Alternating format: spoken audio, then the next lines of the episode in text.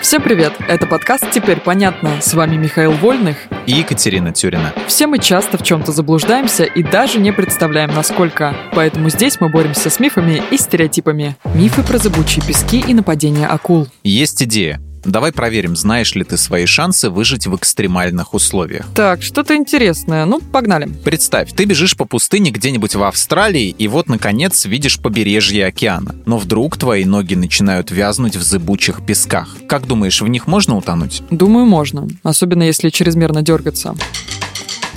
Это миф. Но я, честно сказать, не знаю, как спастись, чтобы песок не затянул с головой. В реальности зыбучий песок слишком плотный и не может затянуть человека полностью. Максимум до талии. Сам по себе он вообще безопасен, и если не паниковать и двигаться медленно и плавно, вполне можно выбраться без посторонней помощи. Как бы ты действовала, если бы застряла? Теперь так, как ты сказал.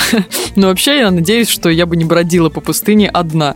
Поэтому я бы попросила помощи у других людей. Это зря. Если ты угодила в зыбучий песок, не проси других вытянуть тебя. Они скорее оторвут твои руки, ведь песок держит крепко. Цепляться за ветки над головой тоже бесполезно. Вместо этого быстро сбрось рюкзак и другие тяжелые вещи, чтобы они не тянули вниз. Затем постарайся лечь на спину. Так ты снимешь давление с ног, после чего их можно будет постепенно высвободить. А если не получится лечь? Не получится на спину, ложись на живот и греби на себя. Когда освободишь ноги, не пытайся подняться или ползти. Лучше перекатывайся к твердой земле боком. Боже, если я застряну в песке, я первым делом достану телефон и просто включу этот подкаст. И лежа на спине или на животе буду слушать. Ладно, допустим, я спаслась. Что дальше меня ждет в твоем воображаемом квесте? А дальше ты бежишь к океану, чтобы охладиться, ныряешь и замечаешь акулу. Как считаешь, твои шансы выжить велики? У меня нет шансов. Акулы же вроде нападают на людей по ошибке. Они принимают нас за тюленей, на которых обычно охотятся.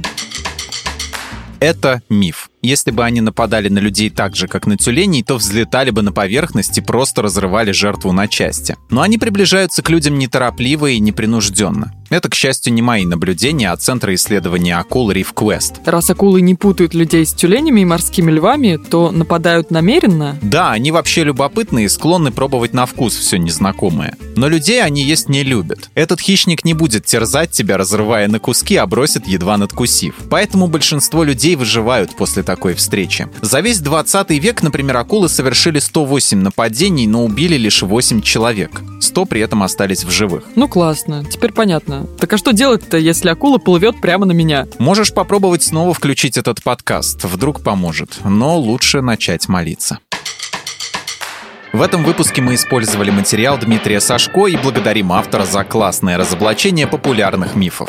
Полная версия текста на сайте Лайфхакера. Подписывайтесь на подкаст «Теперь понятно», ставьте ему лайки и звездочки. Новая порция разоблачений уже на подходе.